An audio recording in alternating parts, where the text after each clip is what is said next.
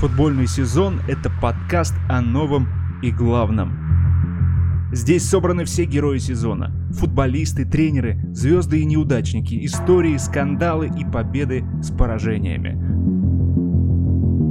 Слушай футбол вместе с нами.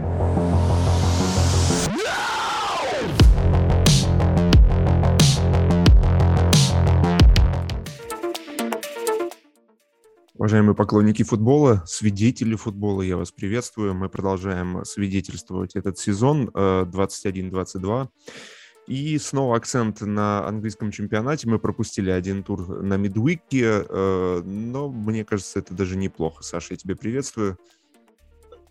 Привет. Мне кажется, что вот как-то анализировать э, после двух туров, э, это немножко по-другому, согласись, чем вот каждый тур. Есть у тебя такое ощущение? Окей, тогда э, будем анализировать матчи, э, тем более, что Сити возглавил турнирную таблицу, оступился э, Челси. Э, единственное, что хочу сказать, посмотрел Der Klassiker, я уже написал об этом в, в Телеграме нашем, футбольный сезон. Ну, правда, впечатлили и Розы, и Нагельсман. Конечно, не хватает того уровня исполнительского мастерства, который есть в английской премьер-лиге в, в топ, но идеи, конечно. И вот Бавария и Дортмунд, это, ну, я сказал, что они боролись бы за топ-4 точнее, за четвертое место в английском чемпионате. Многие не поняли, почему я так Баварию низко опускаю. Э, ну, потому что на данный момент Нагельсман не смог бы бороться вот с теми ребятами, которые сейчас на верхушке. Э, в Англию, в Италию, точнее, немножко заглянул, э, в Испанию немножко заглянул, и ты писал, да, в Телеграме недавно. Ну, это правда. Вот реально, нас, меня спрашивают, в частности, почему Англия, почему Англия, еще раз говорю, и с уверенностью, потому что когда меня каждый раз спрашивают, почему Англия, да, главный герой у нас, я все время перепроверяю, да, вот мне сказали на Италию посмотреть, я пересмотрел, сказали на Испанию посмотреть, там Реалом все восторгаются, но я посмотрел на Реал, я посмотрел на Италию, ну, ну, это другой уровень, это космос. Посмотрите, что происходит с Ливерпулем, Челси и Юнай... э, Сити. Юнайтед, подождите. Э, так вот, э, тебе удается что-то смотреть и... за пределами Англии? Э, крайне редко, но мне очень нравится то, что происходит в чемпионате Италии. В частности, э, несколько раз я смотрел матчи Наполи и получил большое удовольствие. И время от времени удается смотреть какие-то хайлайты, либо выступления итальянских клубов в Лиге чемпионов, и там я вижу идею, там я вижу э, интенсивный прессинг, там много каких-то хороших заготовок в атаке. А по поводу Германии, из того, что я видел, есть тоже хорошие моменты, конечно, в исполнении Боруссии, Дортмунд, э, прекрасные идеи у некоторых других коллективов. Э, Баварию ну, тоже интересно смотреть, особенно на фоне того, что мюнхенцы начали проигрывать в чемпионате Германии, так далеко они влетели Аугсбургу. А, что же касается чемпионата Испании, я посмотрел кое-какие матчи Барселоны и Реала в нынешнем сезоне. Э, там на Атлетику поглядывал, но это, это просто ужас. И в целом сейчас чемпионат Испании на дне, скажем так. То есть у них был пик в начале 2010-х годов благодаря Гвардиоле и Мауринью, а потом благодаря там Энрике и Зидану. Но сейчас, сейчас все очень плохо, в том числе у Реала. Но Мадрид там на первом месте, на мой взгляд, субъективно. Я не смотрел все матчи, сразу скажу. Но из того, что я видел, Мадрид на первом месте только благодаря тому, что на втором Бетис. Ну, то есть, сами понимаете, Бетис или, или, или Соседат там недавно был на втором месте. Севилья, Севилья. Сейчас Севилья, да. Да, Севилья на втором месте, а Барселона на седьмом месте. То есть все понятно с чемпионатом Испании, туда даже смотреть не приходится. В Италии все очень интересно, благодаря тому, что Ювентус в кризисе. А, но то, что мы увидели на этих выходных в исполнении Сити и Ливерпуля, ладно, у Челси был так себе матч, и это был действительно совсем другой уровень футбола. Это, это было что-то невероятное, особенно... Хотя я, я, я хотел бы сказать, особенно в исполнении Ливерпуля, но понимаю, что и Манчестер Сити показал футбол э, фантастический, просто фантастический. Майкл Кокс, например, один из самых известных английских аналитиков, написал восторженную статью, он был на самом матче между Уотфордом и Манчестер Сити, он написал, что никогда еще в своей жизни не видел такого футбола, настолько красивого, зрелищного, изящного. И действительно, э, тот уровень, который демонстрировал э, тот же, тот же Челси в лучших матчах нынешнего сезона, когда вот не было еще этой эпидемии травм, это тоже говорит нам о том, что есть три претендента на победу в Лиге Чемпионов. Все остальные, вот кто бы не выиграл, это будет случайность, это будет совпадение событий. Но что, я предлагаю начинать разговор об английских клубах, потому что об остальных европейских толком-то и нечего сказать больше. Ну, да, согласен, потому что действительно хочется сконцентрироваться, да, чтобы аналитика была, э, ну, обстоятельная, хочется реально разбирать. Поэтому английские персонажи, я просто в восторге. И единственное, что по, по Италии могу сказать, что действительно там, э, вот многие говорят, что обратить внимание на Италию а как на нее не обратить внимание? Такая интрига. Четыре клуба практически очко в очко идут. Это будет зрелищный чемпионат, однозначно. Но вот для себя я не вижу там... Ну, во-первых, идеи, да, они э, тренерские есть. В Италии они всегда были. Это большая история. Они всегда будут в Италии, эти тренерские идеи. Со времен Римской империи, наверное. Э, вот. Но нужно понимать, что эти идеи-то есть и будут. Но какой материал? Какой материал? Вот Клоп, Тухель и Пеп, они работают с топовым материалом. А в Италии, к сожалению, из-за того, что итальянцы сами загнали себя в кризис, э, нет этого материала. С, э, скажем так, со средними игроками немножко проще работать, потому что у тренера есть авторитет. А, а вот с топовыми игроками намного сложнее. Там, там многоуровневая да, сложность работы. Поэтому говорим об английских клубах. Э, хочу начать с Сити. Да, да, Саш, ты хотел Да, единственное, что, Максим, я бы отметил, сейчас вообще нужно ловить момент, наслаждаться, потому что Гвардиола и Клоп совсем скоро уйдут. Во-первых. Во-вторых, э, непонятно, что будет с Тухелем, потому что руководство училось очень жестко. Если, например, будет э, серьезная просадка, синих. Может быть, даже не в нынешнем сезоне, в следующем. А, вполне возможно, что они его тоже отправят в отставку. И мы вообще не знаем, насколько хорошо, насколько долго может Томас э, работать в одном клубе. Э, плюс э, сейчас еще Конте и Рангник. Рангник пришел вроде бы на время какое-то, Конте тоже пока непонятно, сколько долгосрочно. Но у нас сейчас сразу же 5-6 тренеров топ-уровня в английской премьер-лиге в один момент – Трое из них на пике своих возможностей, это Тухель, Гвардиола и Клуб. И учитывая то, что сейчас в Англии правительство создало специальный комитет, который будет заниматься футбольными лигами, там вот этим всем фейерплей, планируется еще 20% налога дополнительного на трансфер, то есть э, вполне возможно, что английский футбол потеряет свое первенство в ближайшие годы. Плюс еще вот э, выход Великобритании из Евросоюза, это все должно повлиять так или иначе со временем, не сразу же. Поэтому давайте сейчас все ловить момент, наслаждаться, кайфовать, Вполне возможно, что через пару лет э, Англия потеряет э, свой рейтинг, потеряет вот эту мощь, а, которая была, и, возможно, будет определенная просадка. Хотя мы, конечно, не знаем. Но, да, давайте говорить. Единственное, что еще хотел бы сказать, Максим, вот ты отметил, что нужно специализироваться на чем-то. Да, я согласен.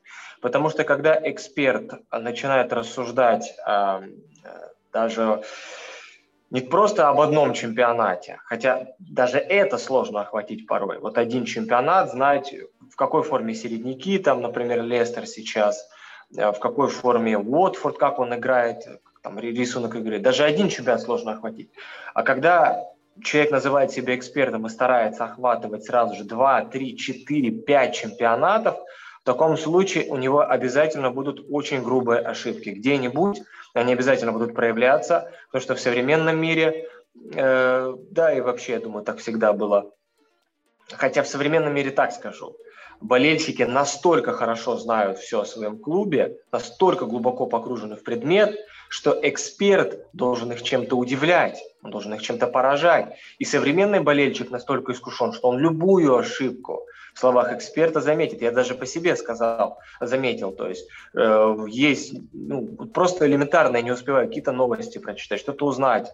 И болельщики Челси реально меня поправляют, за что я им очень благодарен, потому что я в первую очередь все-таки стараюсь следить за стратегией, за тактикой, и не все ухватываю. Так это я при том, что я слежу только за тремя клубами в нынешнем сезоне. А как вот эти вот эксперты, которые охватывают там целые чемпионаты, по 8, по 9, по 10 клубов обозревают европейских, я не представляю, честно. Это нужно либо не спать вообще, либо э, сознательно иди, идти на огромные проколы в своей работе работе. Я это замечаю даже у самых крутых блогеров, которые мне очень нравятся. У них есть мощнейшие проколы, э, которые касаются тех или иных клубов. Так что, да, Максим, я поддерживаю тебя. Чемпионат Италии хорош, конечно, можно было бы за ним последить, но мы хотим делать свою работу очень хорошо, качественно, поэтому мы будем четыре клуба, четыре клуба в нашей в нашем поле зрения. Иногда какой-то пятый, шестой, там Тоттенхэм будет добавляться с Весткомом, но пока именно четыре клуба. И хоть бы здесь все успеть охватить и хорошо детально рассказать, и проанализировать так, чтобы людям было интересно. Но это то, что я хотел сказать. Вот абсолютно с тобой согласен, поддерживаю, потому что действительно, э, ну, для того, чтобы реально понять то, что происходит вот с этими тремя клубами, а мы часто берем Юнайтед, четвертый клуб, очень часто, ну, каждый выпуск, а его невозможно взять. Я вот даже задавался вопросом, почему Юнайтед этот обсуждаем?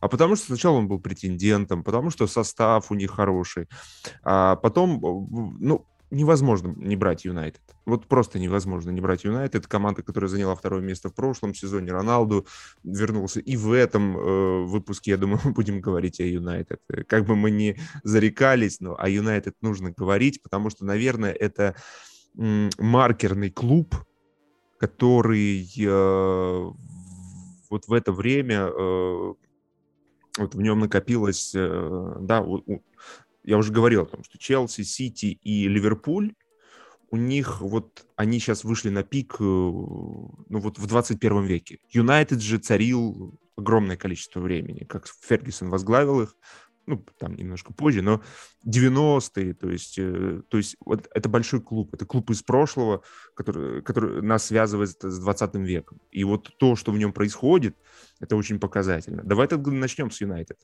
Э, смотрел? Рангник да, деб... дебютировал. Э, твои впечатления, чего ждал, чего не дождался? Эх, ну, мне очень понравилась игра. Да, всего лишь один гол. Вроде бы стопроцентных моментов у Манчестер Юнайтед было не так уж и много. Э, тем не менее, я ничего хорошего не ждал от Манчестер Юнайтед при рангнике. Мне казалось, что они провалятся. Тем не менее, он успел там за, буквально за пару-тройку дней исправить очень многое. То есть сразу же видна рука тренера. Обидно, конечно, то, что остались у него в помощниках Майк Филан, Даррен Флетчер и некоторые другие ребята – Э, из вот этой вот э, постфергюсоновской банды, то есть его воспитанники Фергюсона. Очень жаль, потому что Рангнику не помешали бы сильные помощники такого же топ-уровня. Тем не менее, команда уже в первом матче удивила, во-первых, схемой 4-2-2-2. А, да, они перестраивались на 4-2-3-1, но это было интересно. И вот схема 4-2-2-2, она сама по себе предполагает большую компактность, Конечно, должны быть проблемы на флангах, но Пелос ничего не создал через фланги. Тем не менее, Криштиану Роналду отрабатывал в каждом эпизоде, только иногда позволял себе лениться. Это, кстати, только доказывает то, что все зависит не так от игрока, как от тренера. Насколько он хорошо может мотивировать футболиста, ставить перед ним задачи. Так вот, у МЮ, э, по сути, был квадрат в центре поля, и это выглядело великолепно. Это в прессинге, а каких-то грубых ошибок я практически не видел. Мощный контрпрессинг, все очень организовано. По крайней мере, в этом матче. Я понимаю, что сейчас Пелос тоже не в лучшей форме, и судить по одному поединку не стоит. Но, тем не менее, команда Манчестер Юнайтед играла очень проактивно, агрессивно, с высокой линией обороны.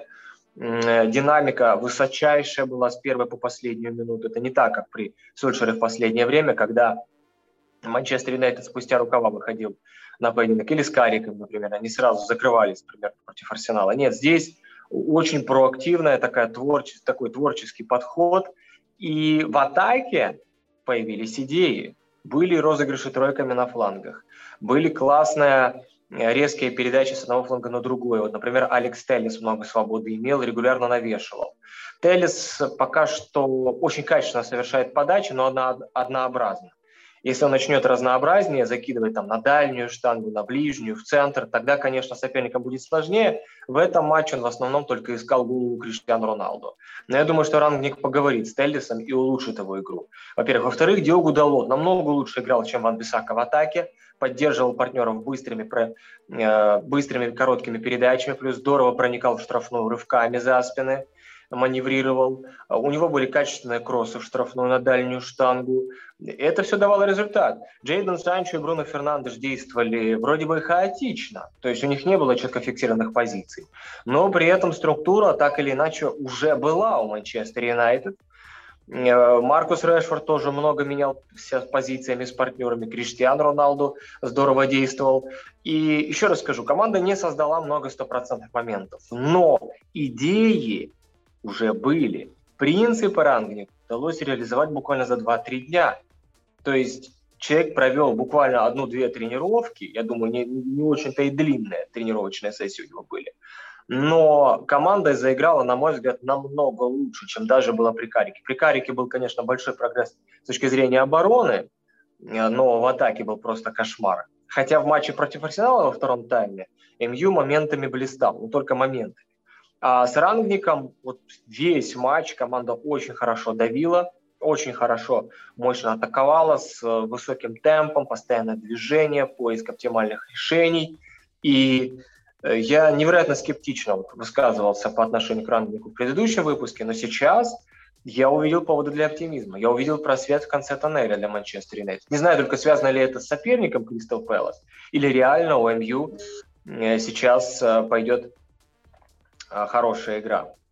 Ну вот по поводу соперника и Кристал Пэлас. Кристал Пэлас, как мне видится и виделся до этого матча, э, да, они проиграли, там, э, потеряли очки в последних матчах, но это все было в с тяжелыми соперниками. Лицу они проиграли на последних минутах, Астон Вилли проиграли на последних минутах. Э, э, то есть команда э, Патриса, Патрика, Вейра, ну, это очень зубастая команда, очень неудобная команда. Она...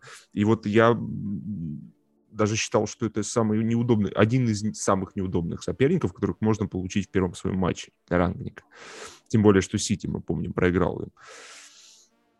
Но я увидел, э, ну, я действительно увидел, ну, очень важно вообще, еще раз хочется поблагодарить Карика. Мне кажется, самое важное, что сделал Карик, он показал этим футболистам, что, смотрите, если вы будете дисциплинированы, то будут другие результаты. Б- будет другое самоощущение. Если вы будете выполнять тренерскую роль, то э, тренерские установки, то будет совсем другая игра, другая механика. И поэтому, конечно, даже согласен с тобой за эти там несколько дней рангник немножко, ну вот Карик оставил ему это, да, Карик ушел, и я надеюсь, что он найдет свое место в чемпионшипе сейчас. Ему нужно расти, у него есть что-то, это точно. А, и вот он оставил э, этот фундамент, да, э, и эту, самоощущение. Сам, самое важное, он оставил футболистам самоощущение, что реально вот из того ужаса, который был с Ливерпулем, Уотфордом, э, Сити, можно выбраться буквально за один матч, только выполняя э, тренерские установки. И, и ранкинг за эти 2-3 дня, ну, реально немножко...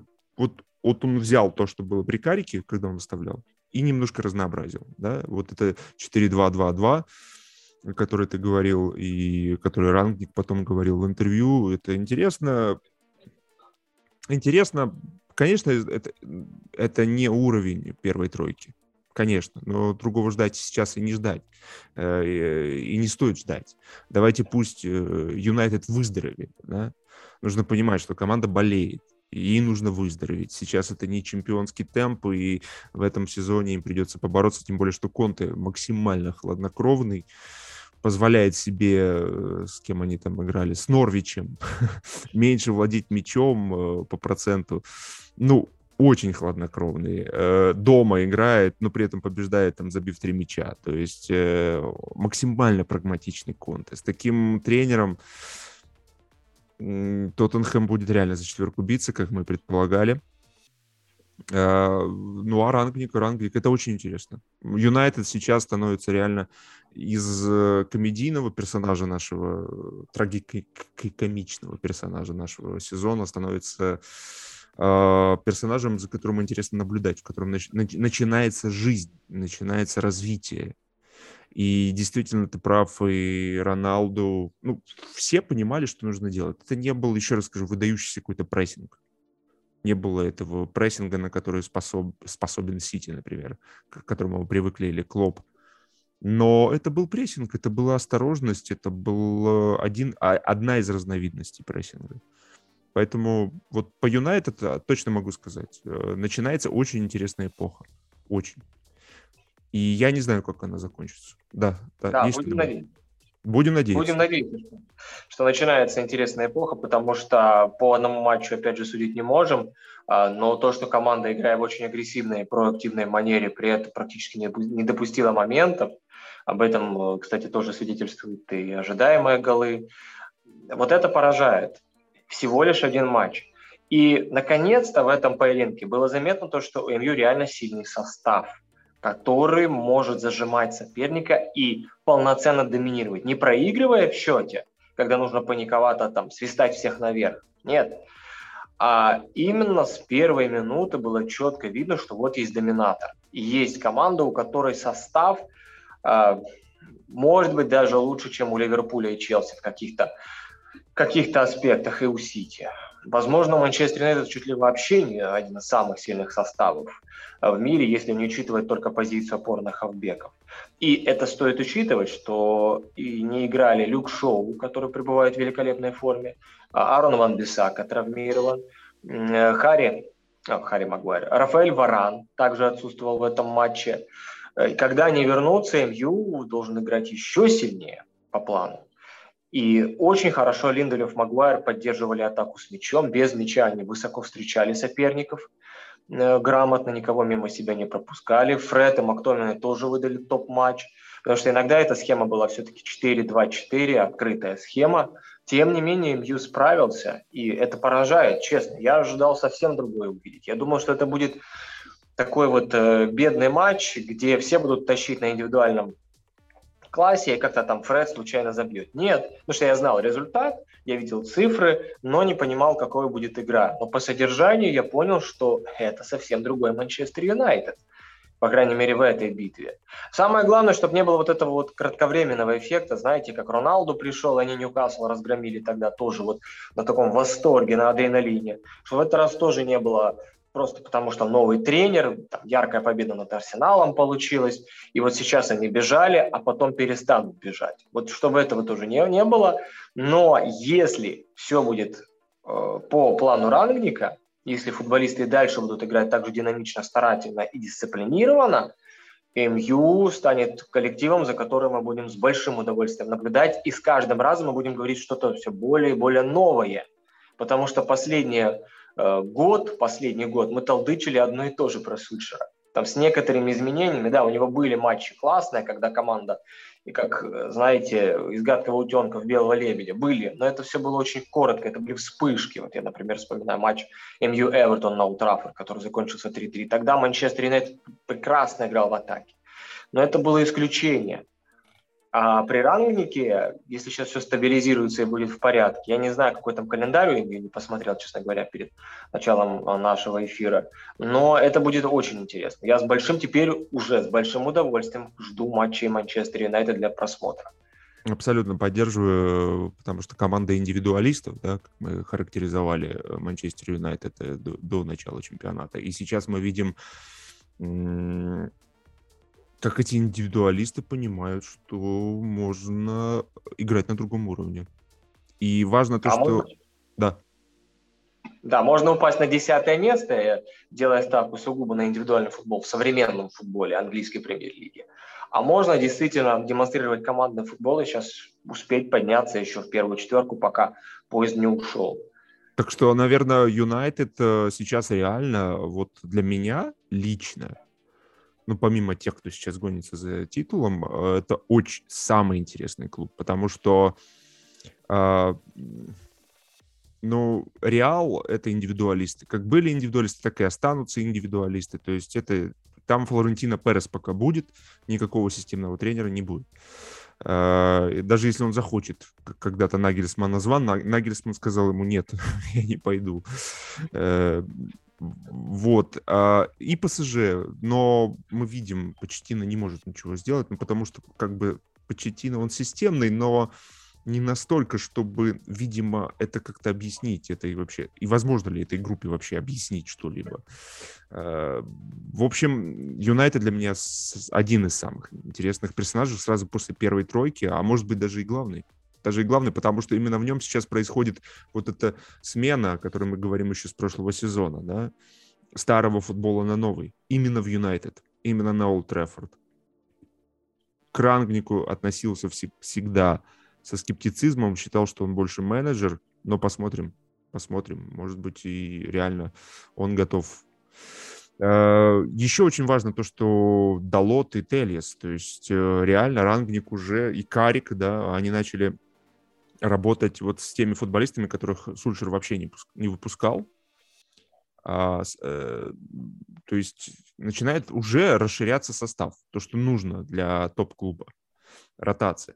Плюс в ближайшее время ожидаю, что все-таки рангник, ну не в ближайшее время, думаю, через месяц. Я календарь посмотрел, у Юнайтед хороший календарь. То есть там нет ни Челси, ни Сити, ни Ливерпуля на ближайший месяц.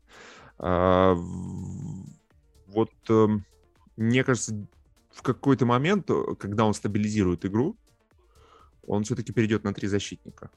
Э, как у него это было с Лейпцигом, э, когда он тренировал в, в два центральных защитника, а потом перешел и потом же, как бы, ну, вот, э, по-моему, Нагельсман же играл в три защитника, да, в Лейпциге все время.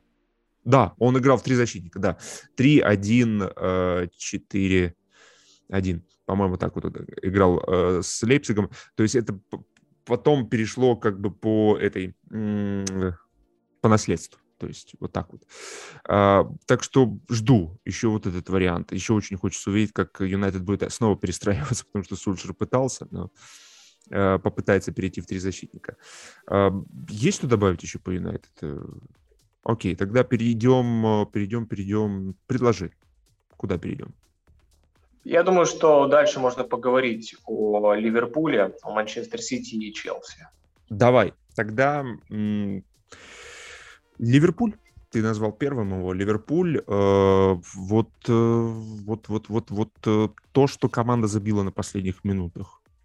Это многие могут трактовать как то, что у Ливерпуля проблемы. Либо же это можно трактовать, э, что Ливерпуль, наоборот, команды, которая проявила характер и, наоборот, проявила э, черту, которая э, только усиливает их э, претендентство на чемпионский титул. Что для тебя ближе? Даже если просто хайлайты включить и посмотреть с матча Ливерпуль-Вулверхэмптон, понятно, насколько большое преимущество было у команды Юргена Клопа. И особенно вот тот момент, когда Диогу Джота уже обыграл вратаря, и там нужно было просто попасть по воротам, два защитника перед ним остановились, и он умудрился переправить Попасть мяч на защитника. Да. А, это был, конечно, такой момент э, очень смешной, но не смешной для Ливерпуля, потому что команда доминировала. Э, не потому, что Вулверхэмптон был слабый. Вулверхэмптон как раз-то сыграл на очень высоком уровне. Они оборонялись очень слаженно, организованно. Это совсем, как бы сказать, они намного-намного лучше сейчас выглядят, чем тот же Эвертон Рафаэля Бенитеса, развали, разваливающийся на глазах. Нет, у Вулверхэмптона там диагональная подстраховка, очень хорошие смены позиций в защите, потрясающая компактность, активность. Они делали все возможное для того, чтобы ограничить Ливерпуль. И на самом деле Вулверхэмптон сыграл, может быть, даже получше Вестхэма. Ну, примерно на одном уровне Вестхэма, который вот против Челси играл. И Вулс как бы с таким футболом должны были бы претендовать на что-то в этом матче. Но они не претендовали, потому что Ливерпуль был феноменален. Снова футбол экстра-класса, это лучший футбол в, в, хотел сказать, в истории Ливерпуля нет. Может быть, это лучший футбол при Клопе. Как бы они классно не играли пару сезонов назад, все равно, или там в Лиге чемпионов три года назад, четыре года назад, когда выигрывали Лигу чемпионов. Но вот сейчас команда доминирует просто феноменально. Постоянная смена позиций. Ну, чтобы вы понимали, Тиаго Алькантара в этом матче имел три или четыре роли. Одна, первая роль – это работа в тройке, в тройке, э, скажем так, в тройке в первой фазе атаки рядом с Ван Дейком и Матипом. Он отдавал первую передачу чужую половину. Вторая роль – это работа в зоне между линиями, э, в опорной зоне соперника перед штрафной площадкой. И третья роль – это непосредственно схема 4-3-3, когда э, Тиаго Алькантара работал в левом полуфланге. То есть три роли у человека было, э, так же, как у Джордана Хендерсона, кстати, но Хендерсон еще к тому же, мало того, что он опускался в линию обороны в этом матче в некоторых ситуациях, в других ситуациях он работал в опорной зоне, в-третьих, в правом полуфланге оказывался рядом с Салахом. Еще одна его роль – это работа непосредственно на фланге, когда Салах действовал в штрафной площадке. То есть Хендерсон постоянно менял свои позиции. Кстати, Майкл Кокс говорил о том, что сейчас самый главный тренд в английской премьер-лиге, которого не было раньше, это то, что в первой тройке у Челси, Манчестер Сити и Ливерпуля каждый футболист имеет несколько ролей. Разве, разве что только центральные защитники сейчас э, не так может быть вариативны, как все остальные. Хотя тот же Антонио Рюдигер может... Ну, Рюдигер реально в опорной зоне играл э, вот, вот в этом матче с Вестхэмом. Это был да. просто опорник. Вот ты зацепил меня. Прости, да, да, да. Перебил. То есть очень много ролей на самом деле у футболистов. Тот же Фабинho, например, в матче против э, Вулверхэмптона. Это так, чтобы вы понимали, насколько Ливерпуль был разнообразен. Фабинho был в роли опорника, опускался также в тройку, в, к центральным защитникам. То есть это все фазе э, атаки. То есть это когда команда атаковала. Про оборону я сейчас еще скажу. Э, Фабинho подключался время от времени вперед, и все это э, с хорошей взаимозаменяемостью. То есть они ротировали свои позиции, но структура оставалась такой же, схема осталась такой же. 3-2-5, э, 2-3-5. Но постоянная смена позиции, постоянное опасное включение, классное взаимодействие с Жотой с партнерами во всех зонах, которые только можно вообще назвать в атаке. Э, Мане с Робертсоном, опять же, тот же самый маневр они против Эвертона использовали и здесь. То есть Мане возле боковой линии, Робертсон делает скрытый рывок из глубины в штрафную площадку, дальше простреливает. Кстати, в матче против э, Саутгемптона в такой ситуации Робертсон прострелил на Жоту, тот забил. В матче против Эвертона уже Робертсон простреливал от лицевой. Э, если хотите, друзья, пересмотрите повтор, я просто вам скажу, чтобы вы понимали, насколько вариативен Ливерпуль. Так вот, в матче против Эвертона Робертсон уже простреливал не на пару Салах, Жотов на линии вратарской площадки, а простреливал в опорную зону. Вот лицевой катбэк на Джордана Хендерсона, который забил. Это вот один из маневров Ливерпуля. И таких маневров можно вспомнить огромное количество. У Салаха много ролей на, на поле. Они постоянно менялись. Высочайшая динамика, постоянные диагональные переводы с фланга на фланг, интенсивность сумасшедшая – комбинации. Тот же Хендерсон постоянно создает комбинации на третьего. Так же, как Диогу Джота отдает быстрые передачи вперед. Жота э, регулярно смещался в глубокие зоны, очень быстро отдавал, открывался. То есть отдал назад и открывался в штрафную площадку. Вот все это было у Ливерпуля. Трент и Робертсон огромный объем работы выполнили. При потере мяча мерсисайцы очень грамотно контрпрессинговали, но, в общем-то, как всегда. И при потере мяча у Ливерпуля сразу же стабильно отходила пятерка назад. То есть Робертсон чаще всего аккуратничал и возвращался назад, либо, если Робертсон был активен в атаке высокой позиции, Трент опускался и был рядом с Матипом и Ван Дейком, в случае контратаки соперника. Фабиньо и Тиаго старались чуть пониже действовать. Но если, например, Фабиньо поднимался, Хендерсон был рядом с Тиаго. Если Тиаго поднимался, Фабиньо и Хендерсон были рядом. То есть у них стабильно была пятерка сзади, которая контр... контратаки Вулверхэмптона контролировала. Вулс очень прибавил с точки зрения контрвыпадов, но в этом матче почти ничего не создал. Ван Дейк с Матипом снова великолепнейшим образом удерживали линию офсайда за счет э, чтения игры игры. И что еще я хотел сказать? Ну, слушайте, Ливерпуль просто потрясен. Еще что-то... А, вот, что важно. Почему мерсисайцы стали меньше пропускать и меньше допускать моментов? Потому что, опять же, я говорил об этом в предыдущих выпусках и снова скажу, Садио Мане при потере мяча ниже садится. И даже Салах тоже пытается это делать. Жота постоянно отрабатывает наоборот. То есть у Ливерпуля, если раньше была схема 4-3-3, как с мячом, так и без мяча, то сейчас без мяча это 4-4-2, либо 4-5-1. И если бы не Кубок Африканских наций, я бы сказал, что этот Ливерпуль, конечно, даже, наверное, поинтереснее в чем-то, чем Челси и Сити. Но, к сожалению, к сожалению, из-за того, что хотя бы у Ливерпуля там любой человек может выйти забить, даже Ориги, Ориги вышел и сразу же начал открываться на высочайшем уровне, очень точно в штрафную. Он недавно забил Вестхэм, вышел там человек, буквально на последние 15 минут положил гол, и тогда Ливерпуль проиграл, по-моему, 2-3, да, э, или 1-3. Ну, в общем, Ориги забил и подарил шанс Ливерпулю. Здесь он выходит, забивает на пятой компенсированной, как обрабатывает мяч, потому что это уже вообще заверш... это уже финиш матча. Э, ему отдает передачу, по-моему, Салах, он обрабатывает и прошивает вратаря, любой другой бы ошибся. Во-первых, не стал бы разворачиваться сразу же, бы бил перед собой, а во-вторых, если бы даже развернулся, то пробил бы вратаря. Нет, Ориги забивает. То есть у Ливерпуля, это еще и Роберто Фермин должен сейчас остановиться, у Ливерпуля все для того, чтобы выигрывать чемпионат и выигрывать Лигу чемпионов. Но вот этот Кубок Африканских наций снова клубу не везет. Ну, ничего с этим не поделаешь. Может быть, Ливерпулю удастся как-то пережить Кубок Африканских наций, если все будут здоровы, в первую очередь, если будут здоровы, будут здоровы такой хрустальный на самом деле Жота, если Ориги сможет регулярно выходить, а, и именно Мину, если включится впереди, тогда Ливерпуль как-то переживет этот Кубок Африканских наций. Но еще раз скажу, в мое впечатление после матча против Вулверхэмптона, то, что мы увидели снова а, едва ли не лучший футбол вообще в истории, в истории этой игры. Я не говорю, что я все, все смотрел, ну, какие-то легендарные матчи, легендарных команд мне удавалось просматривать. И этот Ливерпуль не хуже ничем, чем Барса Гвардиола или чем Сити Гвардиола. Вот прям ничем. Надо смотреть эту команду, всем советую. Да, это правда. Вот что, что могу сказать. Э, э, если говорить о каком-то рок-концерте, то вот э, Юрген Клоп это реально, это и страсть, и дисциплина. А, вот там Мансити это больше опера, наверное. все идеально, все нота в ноту.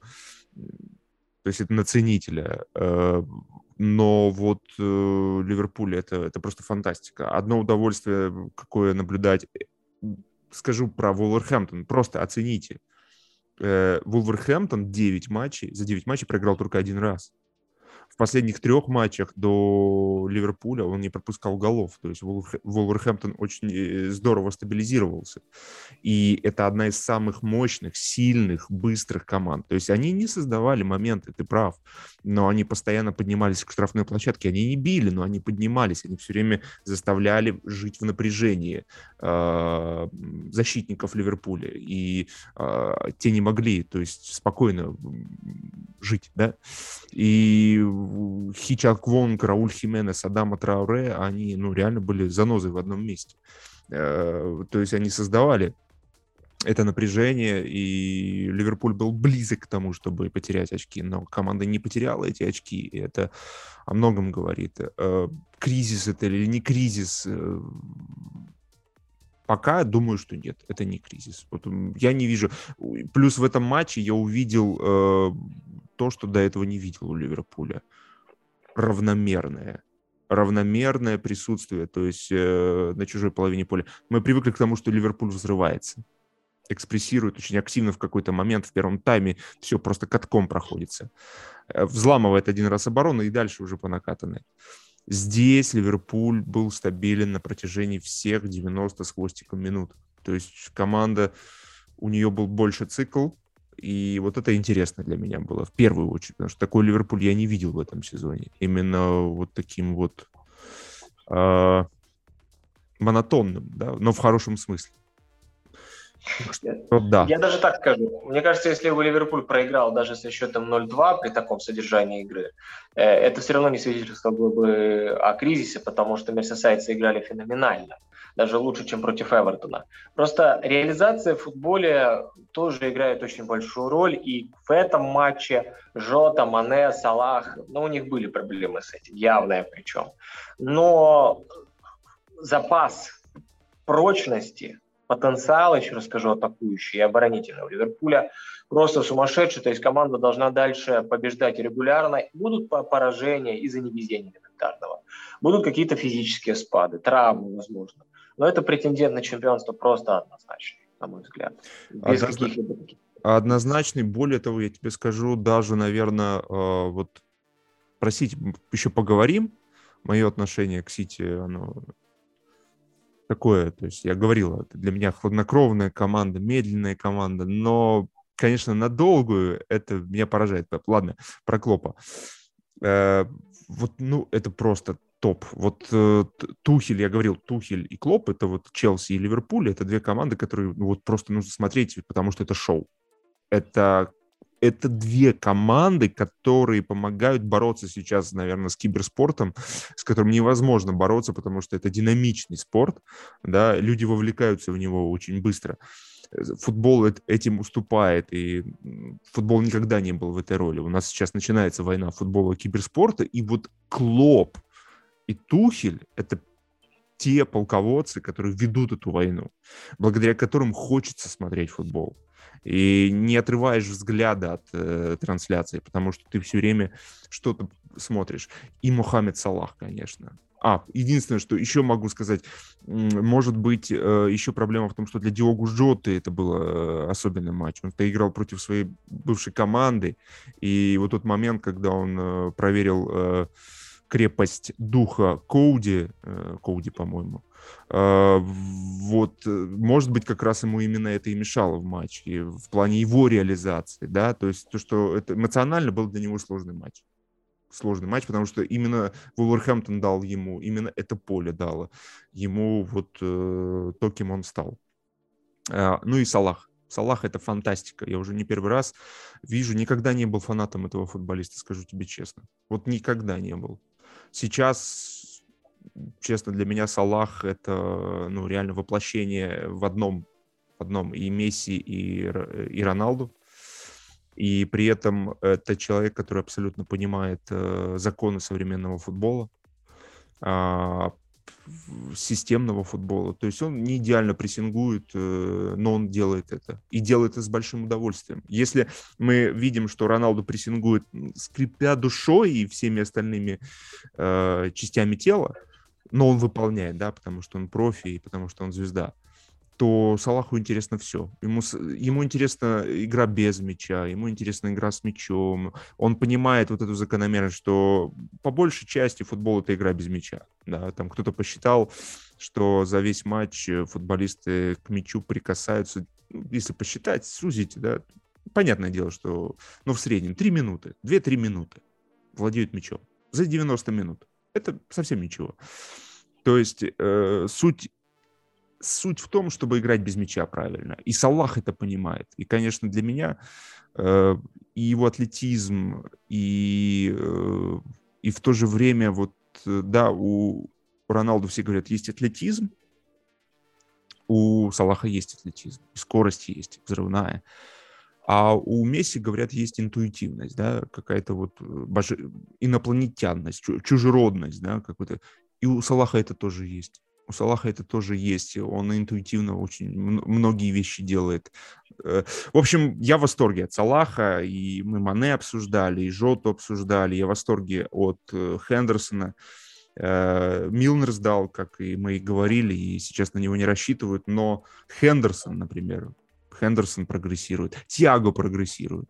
Тиаго прогрессирует. С каждым матчем он уже больше осваивается, и кофеечек свой уже не пьет в стороне.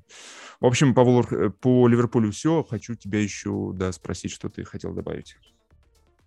Да, по Тиаго Алькантаре я вижу, что он уже выходит постепенно на свой самый топовый уровень. Э, в этом матче, в частности, он э, играл великолепно. Постоянно проникающая оригинальная передача. То есть он разбивал линию полузащиты соперников. Он делал все в попад, в темп он правильно располагался на чужой плане, при потере мяча отрабатывал до конца, зная, что нужно делать. У него были великолепные подкаты, в которых он возвращал владение своей команде. Э, Алькантера, вот очень хотелось, чтобы он без травм прошел дистанцию до конца сезона. Тогда он э, даст Ливерпулю экстра класс и, может быть, даже сможет своей гениальностью если он подберется таки к вот этому мировому уровню, который он может показывать. За счет своей гениальности он компенсирует отсутствие Салаха и. Это тоже вполне возможно. А по Клопу я бы хотел сказать так. Он сам вышел сейчас на свой максимальный уровень. Никогда в карьере его команды так не играли. Даже когда Боруссия выигрывала чемпионат Германии, когда доходила до финала Лиги чемпионов, разгромив, как мы помним, Реал, э, по-моему, Урини тогда тренировал Реал 4-0. Э, вот была, была победа в Лиге чемпионов, в чемпионате Англии, но сейчас Клоп как тренер достиг своего абсолютного максимума, на мой взгляд. Это я не говорю о том, что типа до потолка дошел. Нет, я имею в виду, что он вырос Э, намного, то есть он вырос по сравнению даже с теми победами. И как-то так получается, что его гениальность заключается в том, что он и футболистов вытаскивает на свои э, уровни, когда тот же Салах выпрыгивает намного выше головы, и уже сейчас он лучше, он э, намного лучше, чем Месси и Роналду по реальной полезности на футбольном поле, по способности подстраиваться под партнеров даже элементарно позиционно в атаке, под способность комбинировать, э, там, открываться разными способами в штрафную. Салах, ну, как, ну, ну, ну, не смешите мне с Лионелем Месси, слушайте, ну, золотой мяч отдали, забудьте, я вообще предлагаю о нем забыть. О Лионеле Месси, о золотом мяче и так дальше, просто наслаждаться футболом и понимать, что лучший игрок прямо сейчас – это Мухаммед Салах, и понимать то, что Роберт, о, Роберто, а, Роберт Левандовский должен был получить этот золотой мяч. Вот и все. А про то, что там касается Месси, сколько бы у него фанатов не было, мне абсолютно все равно. Я понимаю, что этот футболист уже давным-давно не лучше. Он даже хоть бы в двадцатку вошел. Вот по той игре, которую он показывает за последний год. Хоть бы, хоть бы в двадцатку зашел. Да, там красивые голы ворота Сити, но, но не более чем. Мбаппе, кстати, это сейчас буквально маленький отход к золотому мячу. Мбаппе, на мой взгляд, в разы лучше, чем Месси. Намного более полезен сейчас в нынешнем Пари Сен-Жермен. Если уж кому давать было золотой мяч, так это Кильян Мбаппе. Ну, Месси ж выиграл Кубок, Копа Америка. Ну, конечно, обладатель золотого мяча должен быть именно Месси. Ну ладно, это мое лирическое вступление. По поводу клуба еще расскажу. То, как он вытаскивает футболистов на свой уровень, Робертсон никогда в жизни не показывал бы такой класс. Так же, как и Трент, я в этом не сомневаюсь. Хотя это чисто гипотетически я говорю, но тем не менее. Но с Клопом они все, они все растут, они все сейчас показывают пик своей карьеры. И даже я подозреваю, что как только уйдет Клоп, они все переживут спад. Вот как было во времена Фергюсона, ушел сэр Алекс, и как-то вдруг оказалось, что многие футболисты явно не могли дотянуться до своего бывшего уровня. Вот я подозреваю, что то же самое будет с футболистами Ливерпуля. Вот так. Да, кстати, это действительно такая штука. Вот э, я и в телеграм-канале писал а, разницу между Клопом и Пепом, да. То, что Клоп, он реально... Э, он имеет дело с малоизвестными футболистами и взращивает их, да, это человек-нянька, тренер-нянька. А Пеп умеет и то, и другое. Но э, больше, и в этом преимущество Пепа ситуативное. Но, конечно же, у него уклон все-таки в, в работу с топ-игроками. Вот Клоп, он э, реально взращивает. Это потрясающе, и видеть такой Ливерпуль, и Мохаммед Салах, э, еще вот хотел одну штуку отметить. Вот мы привыкли, что вот Месси и Роналду, да, Месси, Роналду, Месси, Роналду, мы привыкли, что они все время претендуют на роль лидера. А, но это иногда, иногда доходит до до абсурда и имеет побочные эффекты, да, отрицательную сторону. И мы не раз это видели. И Барселона, которая страдала от лидерских, э, от лидерской роли, да, всеобъемлющей лидерской роли Месси, и э, клубы Роналду, и сборная с Роналду. Вот Салах не претендует. Вот он как-то вот для него футбол важен. Вот мяч э, сыграть. Здесь пас лучше, он отдаст пас лучше. Здесь лучше самому пробить, он пробьет. То есть для него вообще это не проблема. И он не претендует на то, чтобы быть вожаком. Вот, но при этом он легко становится этим вожаком. Именно через игру, не через бла-бла, да, а э, через игру. Он потянет где-то игру, как в матче, он же сделал голевую передачу, он не сдался, хотя отработал, отпахал просто от зари до зари, от свистка до свистка. Поэтому вот это поражает меня в Салахе, то, что он и может быть лидером, и уходит в тень, и потом опять, и это несколько раз за матч может происходить. И вот это фантастика, конечно. Вот за Салахом я смотрю с огромным удовольствием сейчас. Да, может быть хорошо даже, что ему не дают золотой мяч, потому что все вот эти голден боллы, которые раздавали Роналду и Месси, они тоже, они ломают личность. Человек думает, что он реально лучший, хотя на самом деле все это такая ерунда с этим золотым мячом. Человек думает, что он абсолютно лучше, что он пуп земли, и сейчас там Месси уже против. То, то он против одного тренера Вальверда, то против еще кого-то выступал. Теперь у него э, проблемы с почти. Но это, это все золотые мячи, которые э, человека возвышают и как, как крылья. Он взлетает, и он уже не чует земли под своими ногами. У него ощущение, что он король футбола, что вот он все решает, что вот хоть завтра он захочет быть президентом ФИФА, ему дадут такую возможность. То есть э, на самом деле может быть и хорошо то, что Левандовский не получит этот золотой мяч и, и Салах. Они остаются такими же трудолюбивыми, такими же скромными в чем-то, командными игроками. А Месси с Роналду в каком-то даже смысле это их такое иго, которое они должны на себя взять. Ну вот лидер, суперзвезда, Э, но со всеми побочными эффектами, скажем так, которые самому же Месси и Роналду приходится сейчас в своих командах терпеть. И мы видим, что не Роналду, вообще, а, а выиграет ли что-то Месси еще в своей карьере? Выиграет ли что-то Роналду с этими всеми золотыми мячами? Ну, разве что на уровне сборных. А с клубами, ну да, чемпионат Франции, конечно, Месси выиграет. А про Лигу чемпионов, я думаю, что можно сейчас уже и не мечтать с таким отношением к делу. Ну, да, абсо- абсолютно согласен. Ну что ж, перейдем тогда к Челси. Предлагаю к Челси перейти. А Сити? Сити в конце хочу. А, хорошо. Да, хочу в конце, потому что, потому что особенный разговор хочется задеть. По Челси, по Челси.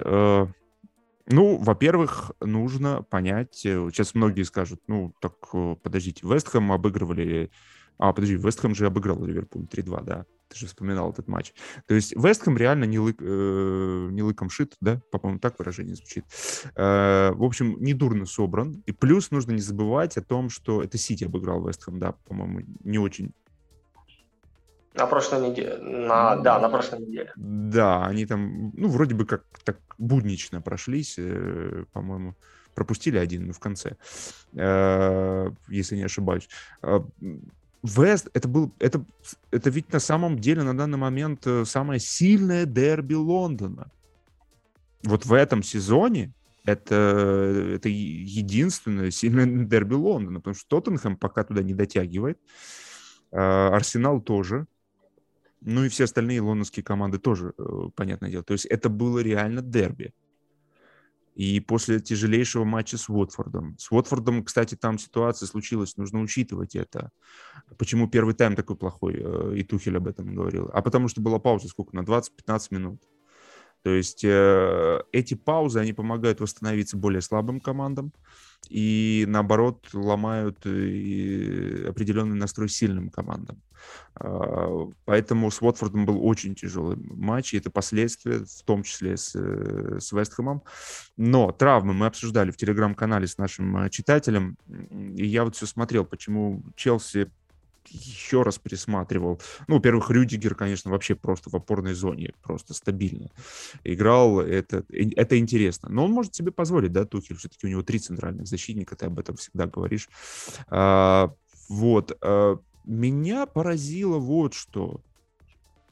Жоржиньо, э, кстати, абсолютно виноват в моменте с Менди. У нас спорный игрок, э, да, предмет наш, футболист нашего, нашего спора Жоржиньо. И в очень многих моментах Жоржиньо, э, хотя говорят, что он хорошо сыграл, но в очень моментах он играл по-другому. Не так, как я привык. Очень слабо играл. Очень много ошибался, принимал неправильных решений, медлил часто, рисковал необдуманно. Э, то есть из-за него во многом э, вообще все, все пошло не так. Э, и все началось с того, что если посмотреть начало матча, вы посмотрите, там выходит мяч, и Челси пытается разыграть мяч, ну, как всегда, да, в короткий пас э, от ворот. Начинается прессинг. У Вестхэма был классный прессинг, и в итоге Менди заканчивает это выносом. И дальше Челси начинает просто выносить. Я такого Челси не видел чтобы Челси уже с первых минут сдался и боялся выйти из-под прессинга, я такого Челси не видел. Я не видел такого Челси. И, я, и тут две причины, может быть. Либо это проблема в Челси, либо это Вестхэм так здорово прессинговал. Вестхэм здорово прессинговал, грамотно. Но это не был, простите, прессинг, э, который может делать Ливерпуль или Ман-Сити. И Челси даже, Челси даже их не боялся и пытался разыгрывать мяч. А здесь все, уже второй удар от ворот, это уже э, вынос от Минди. То есть Челси уже изначально, мне кажется, проблема Челси в том, что они изначально показали Вестхэму, а, что они их боятся. И, и Вестхэм этим э, воспользовался. Вестхэм получил импульс. Они увидели с первых минут их бояться. Они поверили в себя. Э, ну, вот это главное впечатление. Там были еще моменты, конечно, о которых можно говорить. И, и Лукаку, и Зиеш, которые прессингуют не так, как прессингуют другие футболисты. Тот же Пулишич и... Да, Пулишич. Э, Адой, э, Хаверц, даже Вернер, они прессингуют по-другому. А вот Зиеш и Лукаку, и когда они вдвоем играли, э, ну, это тоже стало проблемой. Ну и про Лукаку мы тоже говорили в нашем телеграм-канале с нашим э, подписчиком. Я так быстро передам, что все-таки он действительно, даже его проблема не на мяче, не в атаке, а то, что он реально прессингует по-другому. Из-за своих габаритов он не такой маневренный. Он не может... Когда у, у Челси быстрый э, игрок, когда ложная девятка, он прессингует двоих сразу. Он может прессинговать двоих сразу. Лукаку прессингует только одного и все. Его очень легко повернуть, его очень легко отыграть, его не боятся на прессинге. Вот, вот так вот. Э, что тебе больше всего запомнилось? Почему Челси так вот выступил? И считаешь ли ты это началом кризиса? Э, сложно пока сказать. Э, по поводу того, что психологически команда была настроена как-то так вот достаточно сомнительно, на мой взгляд, хочется сказать. Но вот та победа над Ювентусом, она была, конечно, потрясающей, со счетом 4-0. Э, но сейчас у меня даже подозрение, что э, и на матч с Манчестер Юнайтед, и на матч с Уотфордом, и теперь вот в этом поединке э, Тухелю не удалось донастроить своих подопечных. То есть какие-то вот так, такие моменты, периоды, когда команда не ищет вариантов впереди, мало открываний, мало обострений. Не знаю, мне кажется, что психологической стабильности Челси пока не хватает. Но это только гипотеза. То есть мы не можем никак утверждать, что это так или не так. Саша, Тем более, Саша, что вообще...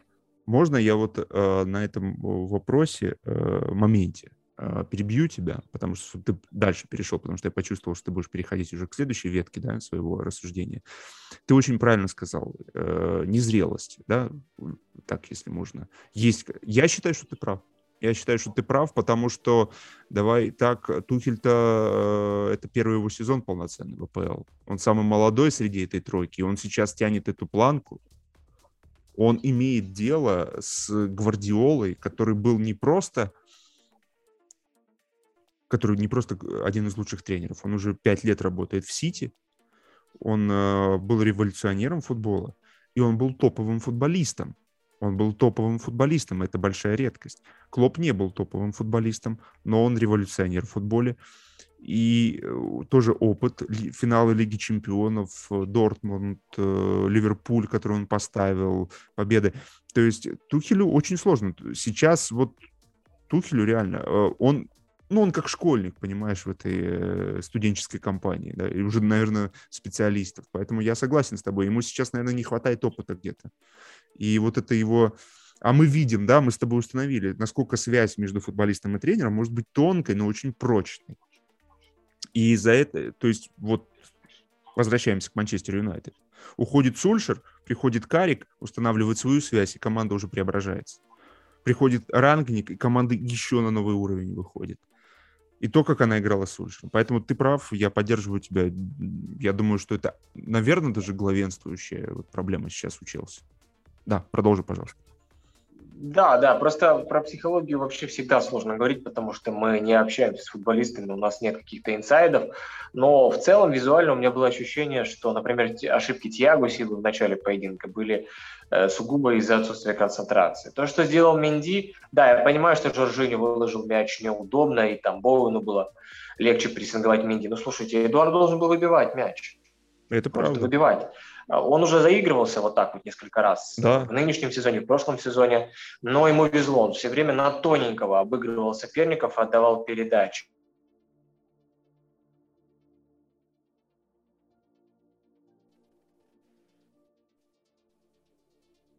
Была пауза.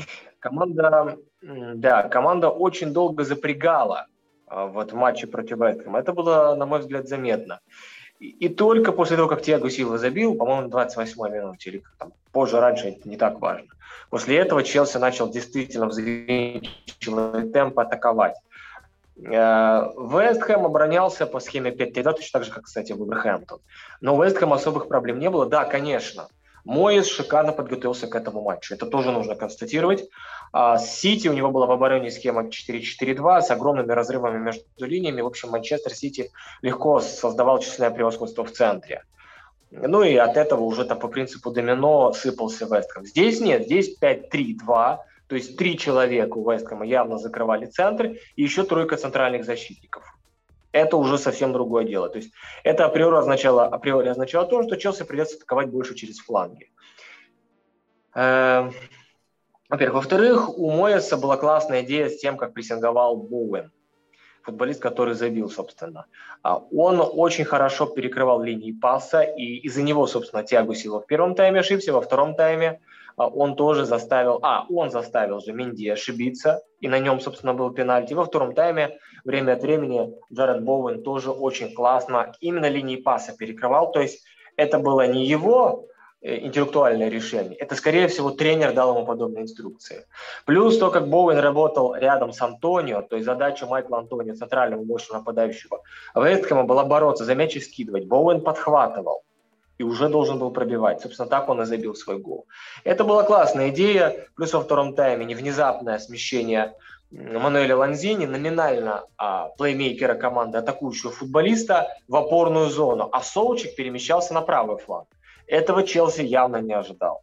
И это сыграло тоже свою важную роль. То есть Вест, у Вестхэма, у Моэса, собственно, были хорошие, классные идеи. И вообще сама по себе оборона в схеме 5-3-2 с полным перекрытием центра штрафной. Они вот в шестером, тройка центральных полузащитников, тройка центральных защитников, они в шестером и садились в штрафную, закрывали как линию вратарской, так и центр штрафной. Поэтому у Челси вариантов при подачах практически не было, даже когда появился Лукаку. Но Важно сказать о том, что Зиеш был очень пассивен. Он плохо провел эту встречу, откровенно. А Маркус Алонсо все еще не в своей тарелке, он в плохой форме. Э, два-три касания по мячу делал, прежде чем навесить. Плюс пасы на него были плохие. Э, еще что хотел сказать бы. Рис Джеймс ни разу не включился в штрафную на ударную позицию. Он был постоянно очень глубоко и низко, потому что ему не с кем было комбинировать, ему у него не было возможности подключаться. Не знаю почему. То ли из-за его решения, то ли Тухель ему сказал, чтобы Рис Джеймс был осторожен. Но и с Уотфордом, и здесь это очень негативную роль сыграл. И с Манчестер Юнайтед. То, что Рис Джеймс не подключался. Да, стоп, стоп, стоп. Джеймс пропускал матч против... Слушайте, матчей столько, что я уже прям не могу вспомнить, не могу все держать в голове. Поэтому простите, друзья. Но в тех матчах последних, которых Джеймс играл, последних двух, а, по-моему, с Уотфордом он пропустил поединок, да? Да, пропускал. Так вот, в этих матчах Джеймс почему-то не открывался на дальнюю штангу в атаку. Он все реже и реже оказывается в чужой штрафной. И это большая проблема, потому что будь Джеймс рядом с Хаверцем в первом тайме, с Лукаку во втором тайме, наверняка было бы намного больше проблем у защитника Вестхэма, чем были проблемы с Маркусом Алонсо, который легкий, хрустальный э, в каком-то смысле, который ну, ужасно играл в этом матче. Алонсо в обороне постоянно давал себя обыгрывать, продавливать, плохо читал э, ситуации, и явно он просто не в форме. Он, он сам по себе так себе игрок в фазе обороны, но здесь еще и при отсутствии формы он совсем никудышно играл в обороне, в атаке. а, много касаний по мячу делал. Это позволяло игрокам Вестхэма в шестером перекрывать штрафную. Ну, вы сами понимаете, да, когда соперник садится в шестером штрафную, закрывает все выгодные точки, ну как ты его будешь взламывать? Никак. А, и у Ливерпуля для сравнения тот же Робертсон, он если открывался, то в одно касание, вот летит на него мяч, в одно касание сразу же запускал штрафную. Низом, верхом, по диагонали вниз, какие-то на ближнюю, на дальнюю штангу Робертсон совершил. У Алонсо все шло по прямой по горизонтали, так же, как у Риса Джеймс. Э, и во втором тайме вышел Хадсон он тоже совершал элементарнейшие передачи прямо перед собой, направляя мяч. И, собственно, поэтому у Челси варианта в атаке практически и не было. Один игрок делал всю игру. Один игрок постоянно открывался, умные решения принимал, давал проникающие передачи, пробивал поворотом. Был реально хорош и продемонстрировал топ-уровень. Это Мейсон Маунт. Но этого слишком мало против такого Вестхэма, чтобы только один футболист классно играл. Остальные играли так себе. По поводу отсутствия Канте и Ковачича, на мой взгляд, это не проблема для Челси реально. Даже с Жоржинью, у которого есть проблема со спиной, я понимаю, сейчас со мной все начнут спорить, что у всех другая точка зрения. Но у меня по этому поводу такая точка зрения.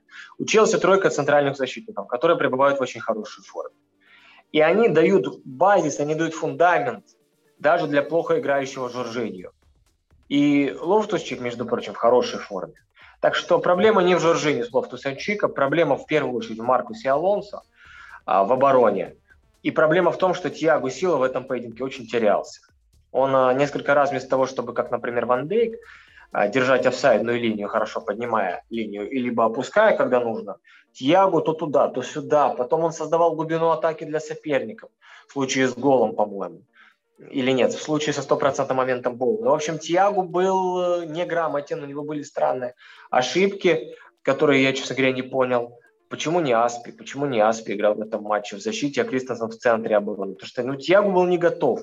И поэтому в начале поединка его ошибки не выглядели какими-то совсем уж странными. И а, еще раз скажу, в центре защиты проблема была в Алонсо и в неудачных выборе, неудачной позиции, в выборе позиции у Тиаго Силвы. Лофтус Чик, Жоржиньо сыграли, в принципе, неплохо в защите. В атаке не было движений, не было обострений. Маневры вообще отсутствовали, то есть вот эти стандартные для Тухеля. Команда сыграла, откровенно говоря, плохо, кроме одного человека, Мейсона Маунта, который делал все в первом тайме, э, создавая огромные проблемы Вестхэму, и который сделал все уже во втором тайме, но он один никак не мог вытащить на себя команду. Вот такое у меня ощущение после матча Челси-Вестхэм. Вообще ощущений у меня много, во многом с тобой согласен. Э, единственное, что, ну, опять же, поводу, если Жоржиню как номинанта на золотой мяч, он реально сыграл. Ну, здорово в, в плане, если со всеми футболистами сравнивать. Да, с, то есть с, с, ниже своего уровня не сыграл, среднего. То есть он не мешал. Но он был немножко медленнее, скажем так, чем обычно. Вот мое мнение, визуально. А, Лофтус Чик реально не проблема. Согласен абсолютно с тобой, что Канте и Ковачич, отсутствие их тоже не проблема. Абсолютная не проблема.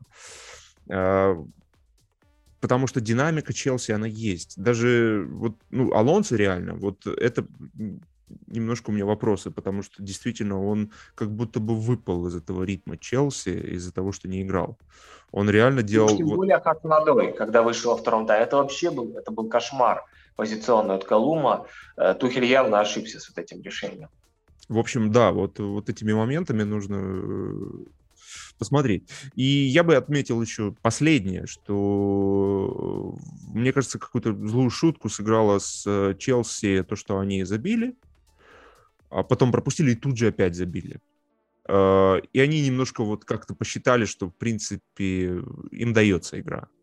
И оно так и было. То есть визуально, несмотря по поводу Тягу Сильвы тоже согласен. То есть вот, вот где-то с Жоржини, вот они мне показали, что вот они а, немножко как будто бы растеряны, чем-то их голова забита, э, что-то им мешает. И отметил бы еще момент, то, что в перерыве а, на фланг а, Рис Джеймса вышел абсолютно лавочник а, Масуаку. А, да? Масуаку, правильно же, да?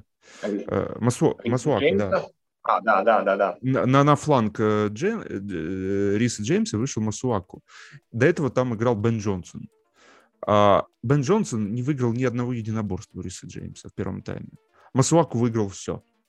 Все, все единоборства Масуаку выиграл у Риса Джеймса. Он выиграл не только у Риса Джеймса, он выиграл, э, ну, я преувеличил, он выиграл 90, 90% из всех единоборств, он выиграл 9 из 10. То есть э, это при том, что это лавочник, который выходил один раз в основном составе в этом сезоне. Э, он до этого играл в предыдущих сезонах э, за Вестхэма, то есть стабильно. Но вот при Моисе это абсолютный лавочник, но он вышел и выдал просто феноменальный матч. И в итоге гол забил. В итоге забил гол. В общем, такие моменты тоже в футболе случаются, их нужно учитывать, да. Да, единственное, что по Лукаку скажу, действительно, а, вот те люди, которые следят за его карьерой, говорят о том, что Лукаку обычно после травмы долго восстанавливается. То есть ему э, не в том смысле, что восстанавливается физически, а кондиции набирает. И в этом матче он играл просто ужасно. Это была катастрофа. А, что касается прессинга, полностью поддерживаю то, что ты сказал. Максим Хаким Зиеш в предыдущих матчах был хорош, а, здорово, энергично прессинговал, но как только Зиеш не получал хорошей, знаешь, такой командной установки, а обычно вот Хаверц – это тот футболист, который давал сигнал, либо Мейсон Маунт. Маунт во втором тайме, понимая, что рядом Лукаку, который никуда бежать не будет, Маунт тоже перестал прессинговать, Зиеш тоже перестал прессинговать. Лукаку стоял на одном месте. Он даже линии паса толком не перекрывал. Челси без прессинга – это команда очень слабая, так же, как Ливерпуль и Сити.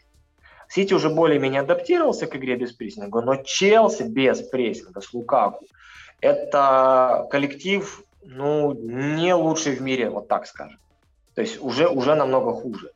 И я вспоминаю при Лукаку, когда он играл в стартовом составе, как же плохо Челси играл в обороне, сколько команда допускала моментов. Потом Лукаку травмировался, у Челси вдруг все улучшилось в защите и в атаке. А, то же самое было и здесь. Лукаку это не футболист для Челси точно. Он, э, даже если в атаке будет забивать, приносить результаты команды, команде, то вот э, у него огромные проблемы с прессингом, с работой без мяча. И вот тот гол, который пропускала, пропускал э, Челси от Вестхэма, номер два, он пришел именно из-за того, что Лукаку не прессинговал. И это важно отметить. Это при том, что нам э, многие скажут, э, да ну как это, Лукаку не прессингует, э, что, что, что, что, что за бред? Ну, нужно понимать, что Лукаку по большей части прессингует. Он прессингует, иначе бы он у Конта не играл в Интере. Но как он прессингует? Он прессингует слишком очевидно, он прессингует по-другому. Он, его очень легко пройти прессинг этот. То есть, э, если он прессингует вообще, если брать этот матч, где он э, периодически не прессинговал, то есть к, к вопросу его профессиональности, профессионализма и качества нет никаких вопросов. Э, вот нет. Но просто чисто визуально модель, да, ну не может тяжелый футболист.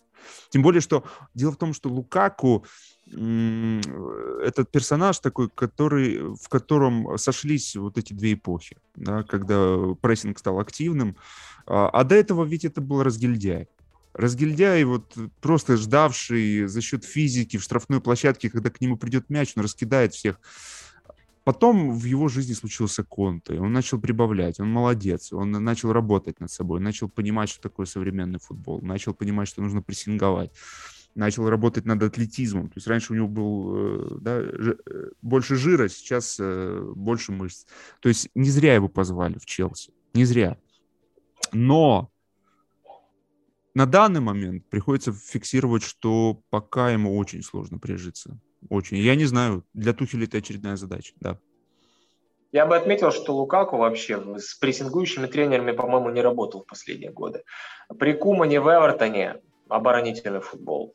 А при Роберто Мартинесе в Бельгии, ну, мы видели, да, то, как Бельгия против сборной Португалии играла, проходила в следующую стадию, и как бельгийцы играли против Италии. Ну, был прессинг, да, и Лукаку в нем участвовал, но фрагментарный. А Конте, э, при Конте в Интере, ну да, я согласен с тобой, были эпизоды, когда Интер тоже включал прессинг мощный, но в основном это низкий блок. Это схема 5-3-2. Да, И Лукаку вальяжно мог пешком ходить и ждать. Честно, вот учитывая все эти вводные данные, я не могу понять, на что рассчитывало руководство Челси, в частности Тухи. Неужели они не понимали то, что... А, я же еще забыл при Маурини в Манчестер Юнайтед Лукаку играл. Там вообще о не могло быть никакой речи. То есть Лукаку на стабильном уровне ни в одном предыдущем клубе не прессинговал. Почему для Челси так важен, важен прессинг? Потому что схема 5-2-3, она, у нее есть одна проблемка. Заключается в том, что вот эта двойка опорников, она не может контролировать все. Для этого, конечно, кто-то из центрбеков должен подниматься, например, Рюдигер.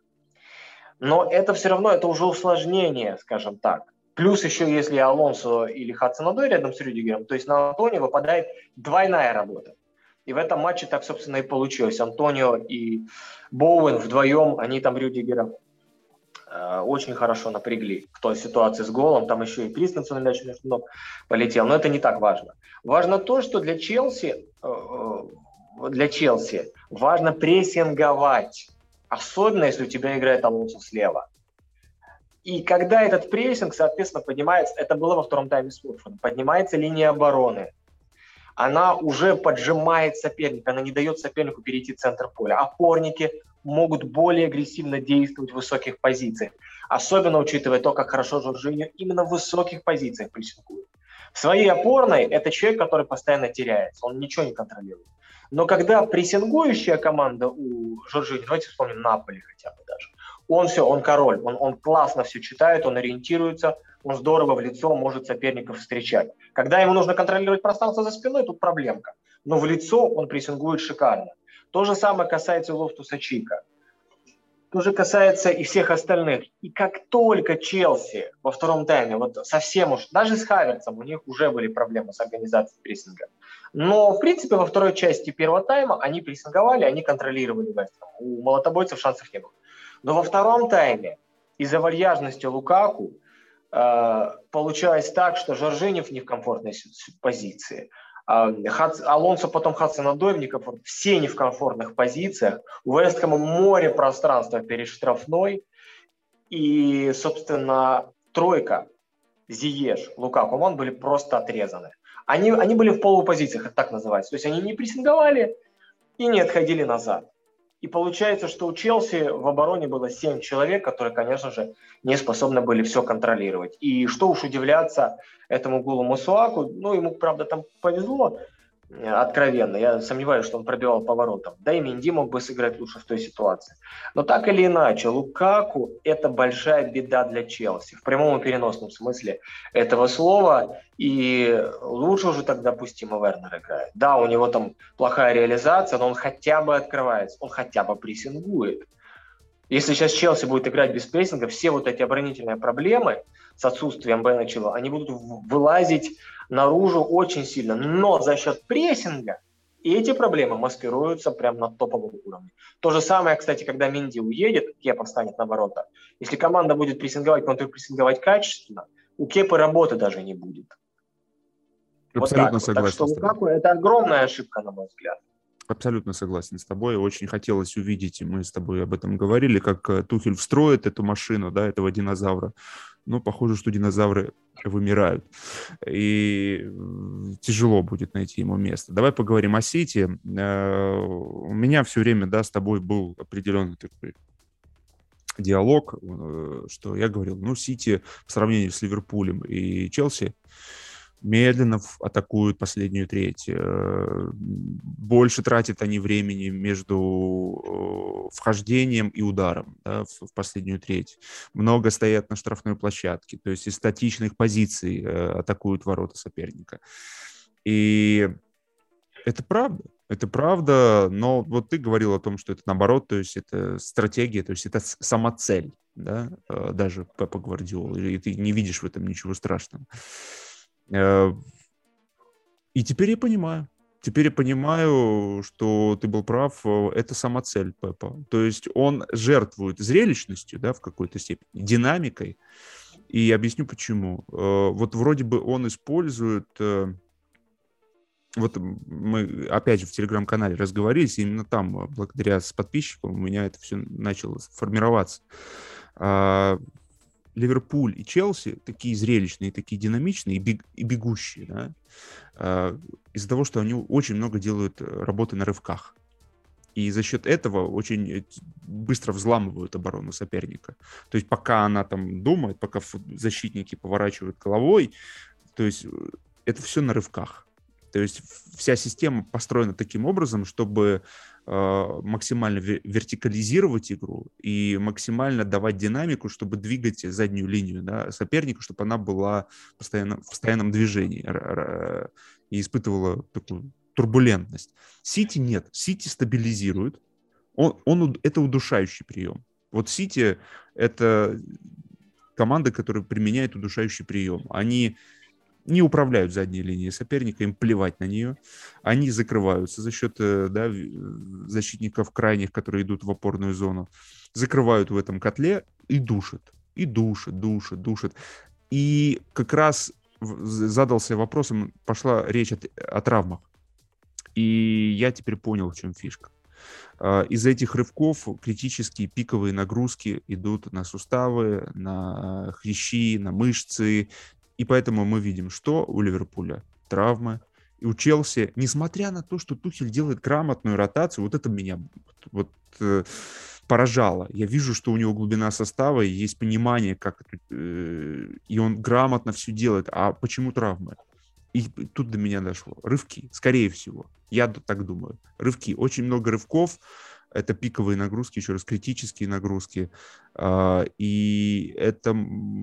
А вот у Сити есть рывки, но они не, не такие интенсивные, не, не такие продолжительные. То есть э, команда уже применяет рывки где-то в конце уже там, да. А там больше состав, те же э, винбеки, э, опорники, все на рывках. У Челси, вот, например. И у Ливерпуля все на рывках играют. У Сити нет. Они э, и поэтому я понимаю, почему Сити, несмотря на то, что команда играет, в принципе, э, одним составом, не так много травм по сравнению с соперниками. Э, и команда добывает свои хладнокровие, и вот это хладнокровие оттуда. Потому что Пеп, ну, человек уже больше, еще раз скажу, его особенность в чем? Этот человек был топ-футболистом. Такое э, редко, э, да, то есть у него, у него очень большой багаж, очень багаж. Он знает игру как и футболист, э, и как тренер. Вот Клоп и Тухель, у них своя специфика. Поэтому признаю, что ты был прав, это не была ошибка. Э, в том смысле, что Пеп э, специально, да, загоняет всех в штрафную площадку. То есть это реально, то есть я-то думал, это у него что-то не получается, да, а у него нет, у него все получалось. Это просто такая манера игры. Поэтому вот, э, и еще хочу отметить, э, в этом матче. Во-первых, меня поражает то, что календарь создан таким образом, что все три наших претендента играют одновременно. И дома, и на выезде, дома, и на выезде. И еще один момент. Сейчас э, вот с Уотфордом э, феноменальная игра, безусловно. Но нужно учитывать то, что Уотфорд перед этим намучился с Челси несколько дней назад. Их измотали. И еще один поразительный факт, что ближайшие четыре тура каким-то чудом Сити играет сразу всегда после, э, играет с соперниками, которые до этого будут играть с Ливерпулем или Челси. То есть у, Че, у Сити сейчас просто, ну, понимаешь, как Моисей, который развел воду, просто открывается дорога к, э, к Новому году, выходить на первом месте и просто э, создавать себе задел. В общем, вот так по Сити у меня получилось. Э, что ты хочешь сказать по команде Клопа? Да, по команде Гвардиолы хочется отметить то, а, что... А, да, но информа... Друзья, вы должны понимать, что информации приходится столько переваривать э, перед этими подкастами, что порой просто начинаешь уже ошибаться на ровном месте. Так вот, э, по поводу Сити, действительно, они потрясающе играли против Уотфорда, схема была 4-1-5. А вот, кстати, с Уотфордом было очень много рывков. Э, очень много да, это правда, рывков. кстати, это действительно, Меня должен удивило... подтвердить да, меня удивило то, что у Сити была такая интересная схема. Уокер и Канцело оставались внизу. Ну, в принципе, схема 4-1-5 – то, что Гвардиола время от времени использовал, в том числе против Челси. А, то есть Канцел и Уокер оставались внизу, Родри чуть выше, а дальше пятерка впереди. А, Гюндоган, Бернардо Силва, Гриллиш, Фоден и Стерлинг постоянно менялись позициями. То есть это была пятерка игроков, которые в зависимости от ситуации могли ну, меняться позициями легко и непринужденно. И они, конечно, загнали Уотфорд уже в первом тайме. Но стоит понимать, что команда Раньери реально была очень уставшей. Защищалась уже не с высоким прессингом, а средним блоком, с огромными разрывами между линиями. Сколько угодно можно раз, восхищаться и рассказывать о том, что Ман-Сити сейчас демонстрирует лучший футбол в истории, но надо акцентировать на сопернике внимание. И слушайте, у Ливерпуля был такой разбитый оппонент Эвертон. А, вот у Челси был очень хороший Уотфорд, реально хороший Уотфорд. И Вестхэм, который как раз после Сити тоже уже сделал очень много а, работы над ошибками, поменял схему и совсем по-другому играл. То есть если Сити это был средний блок у команды Мойса, то здесь против Челси это был, то здесь против, а, да, против Челси у Вестхэма уже был низкий блок. Я тоже начинаю заговариваться. Так вот, было много рывков, были классные комбинации возле чужой штрафной, все было великолепно. А с Астон Виллой, честно, матч не смотрел. По поводу того, что э, Манчестер Сити очень часто останавливается, это правда, я согласен. Команда играет э, нередко горизонтально, но в последних поединках, когда нужно, Сити включается. И что матч против Пари Сен-Жермен, что вот этот поединок и встреча с Вестхэмом подтвердили то, что если нужно, команда Гвардиола может играть вертикально. С потрясающими рывками Бернарду Гендугана, но что интересно – Э, если у Гвардиолы раньше хотя бы номинально было понятно, кто ложная девятка, то сейчас это уже совсем непонятно становится. А, то ли Грилиш, то ли Фоден, то ли Бернарду, то ли Гендуган, то ли Стерлинг были в этом матче ложной девятка, а может быть все вместе. Конечно, Стерлинг ближе играл правому флангу, Фоден ближе к левому в большинстве ситуаций, но они нередко оказывались и в центре штрафной. Бернарду Гендуган стали пол... Бернарду Силва и Гендуган стали полноценными футболистами атакующими, то есть тоже нападающими.